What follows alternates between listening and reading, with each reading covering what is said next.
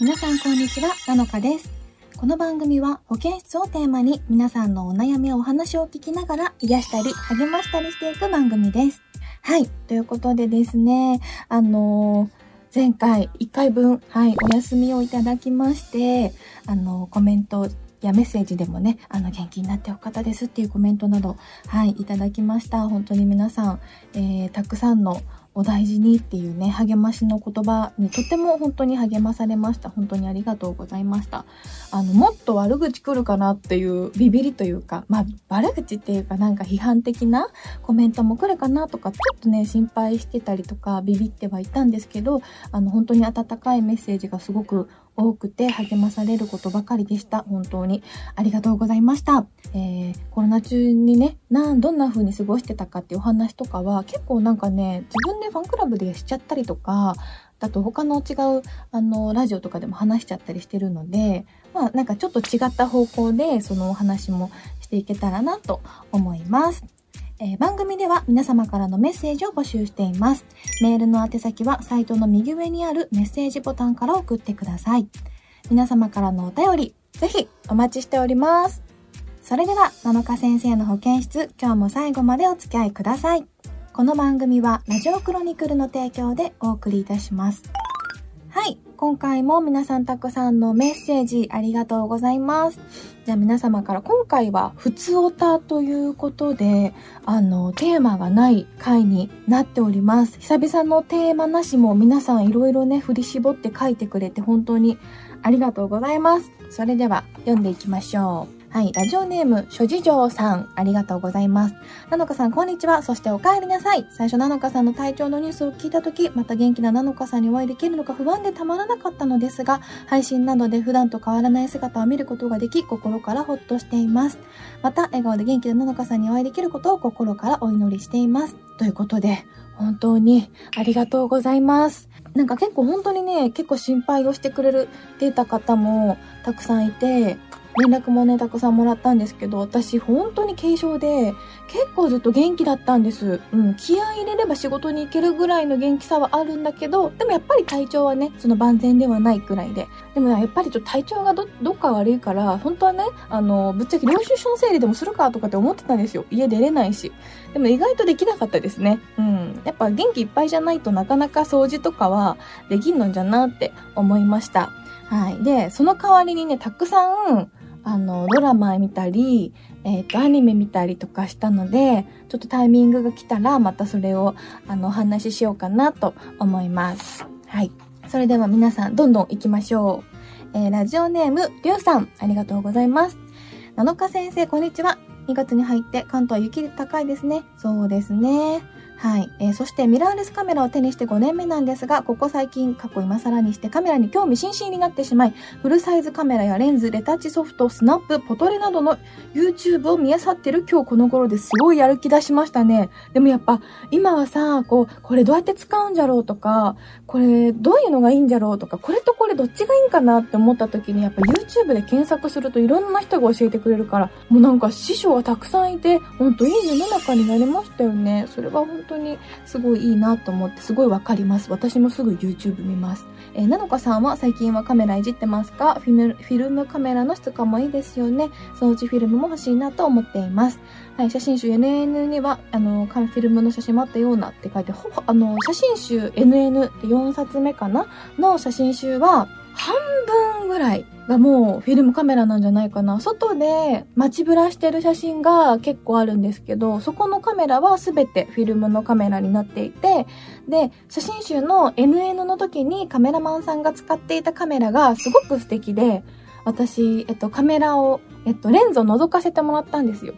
その、このカメラいいんだよ、ちょっと見てみてって言われて、そのカメラマンさんに渡されたレンズをこうやって覗いたら、あ、なんか覗いた瞬間に、こう、私が目で見てる風景より、そのレンズの中を覗くと、そこに、なんかね、そこがロマンチックなんですよ。なんかドラマチックになるの。私の持ってるカメラがコンタックス T2 なんですけど、まあそのカメラってもともとレンズが、レンズにこだわってるみたいで、なんかレンズがすごいいいらしくって、なのでそれで覗くとすごいそこの光とかがめっちゃ綺麗で、自分が撮ってもらった写真たちも好きで、それできっかけでフィルムカメラを買ったんですよね。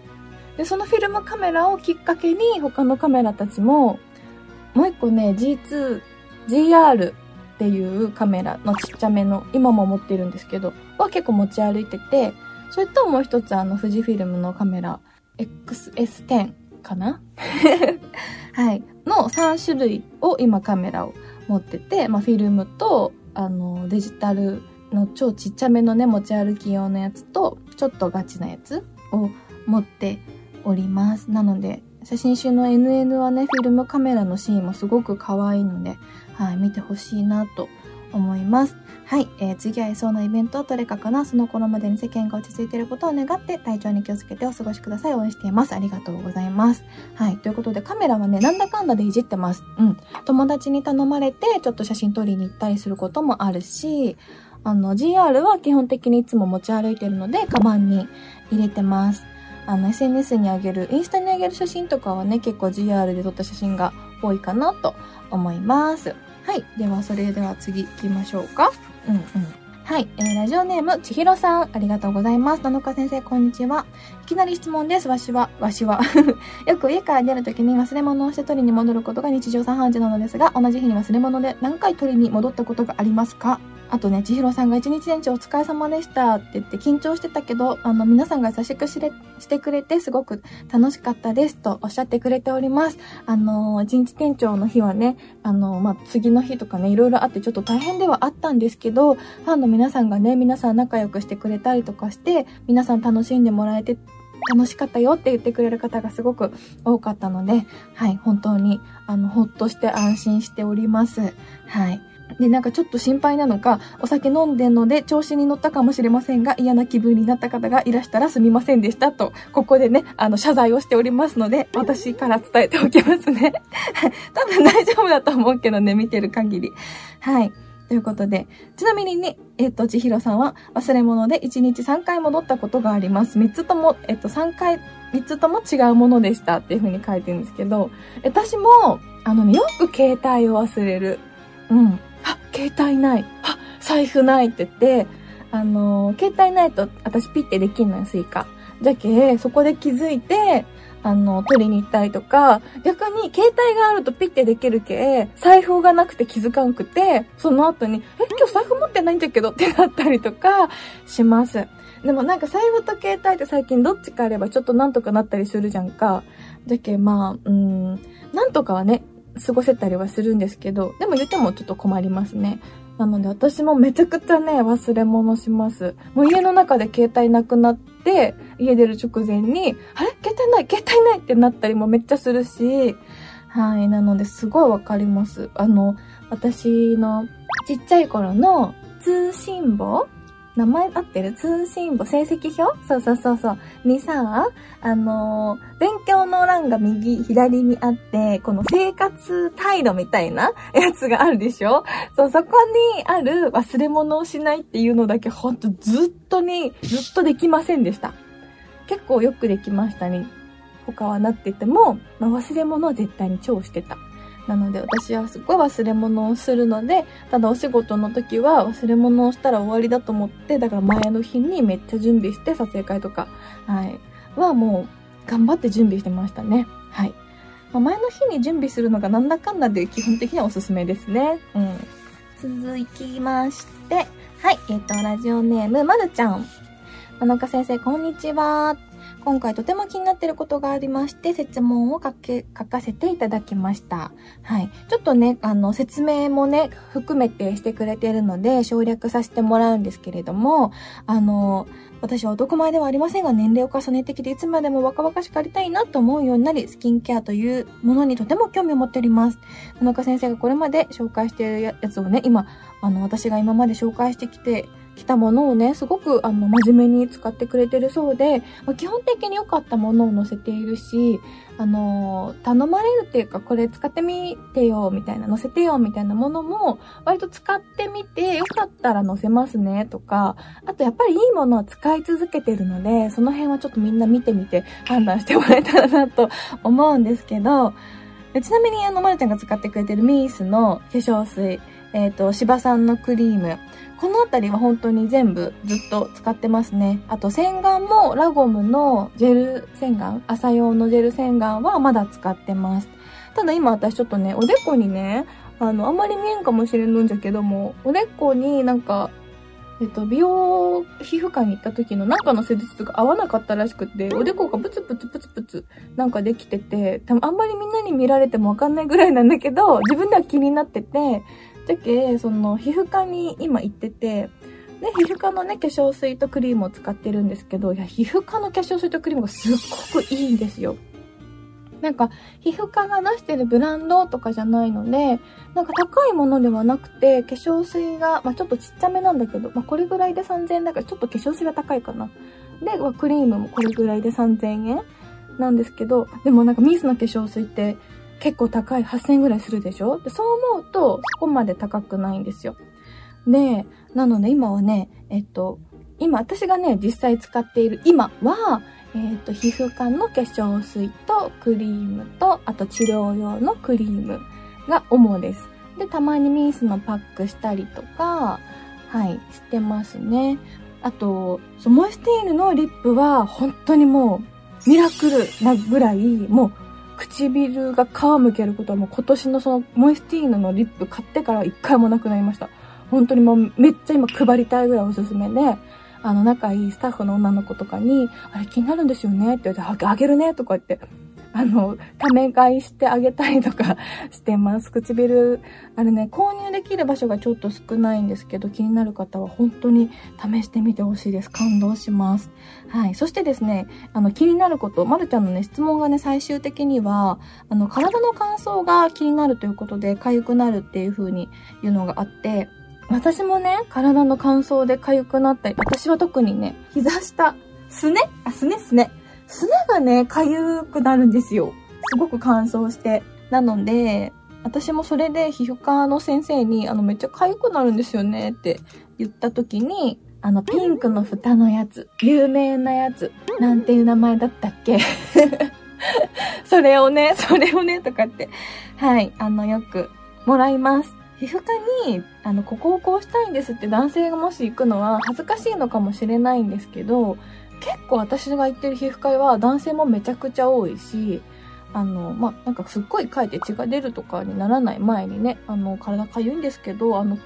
クリームくれますかって言ったら、あの、すごい安くね、売ってくれるんですよ、そのクリーム。でもそれがなんだかんだ一番いいよね、みたいな感じで、美容オタクの方とかも、そういうの、それを使ってて、これ結構有名なやつなんで、多分くれると思うんで、あの、もう一回後で調べてなんか載せときますね。はい、ごめんなさい。なのでぜひ使ってみてください。あとはね、お風呂に入るときに、保湿用の入浴剤みたいなものもあるので、ぜひ使ってみてください。こうやって言ってくれるならね、私も、まあ、私のその美容の話してもなって思ったりもすることもあるんですけど、頑張って載せていきたいと思います。えー、興味示していただいて本当にありがとうございます。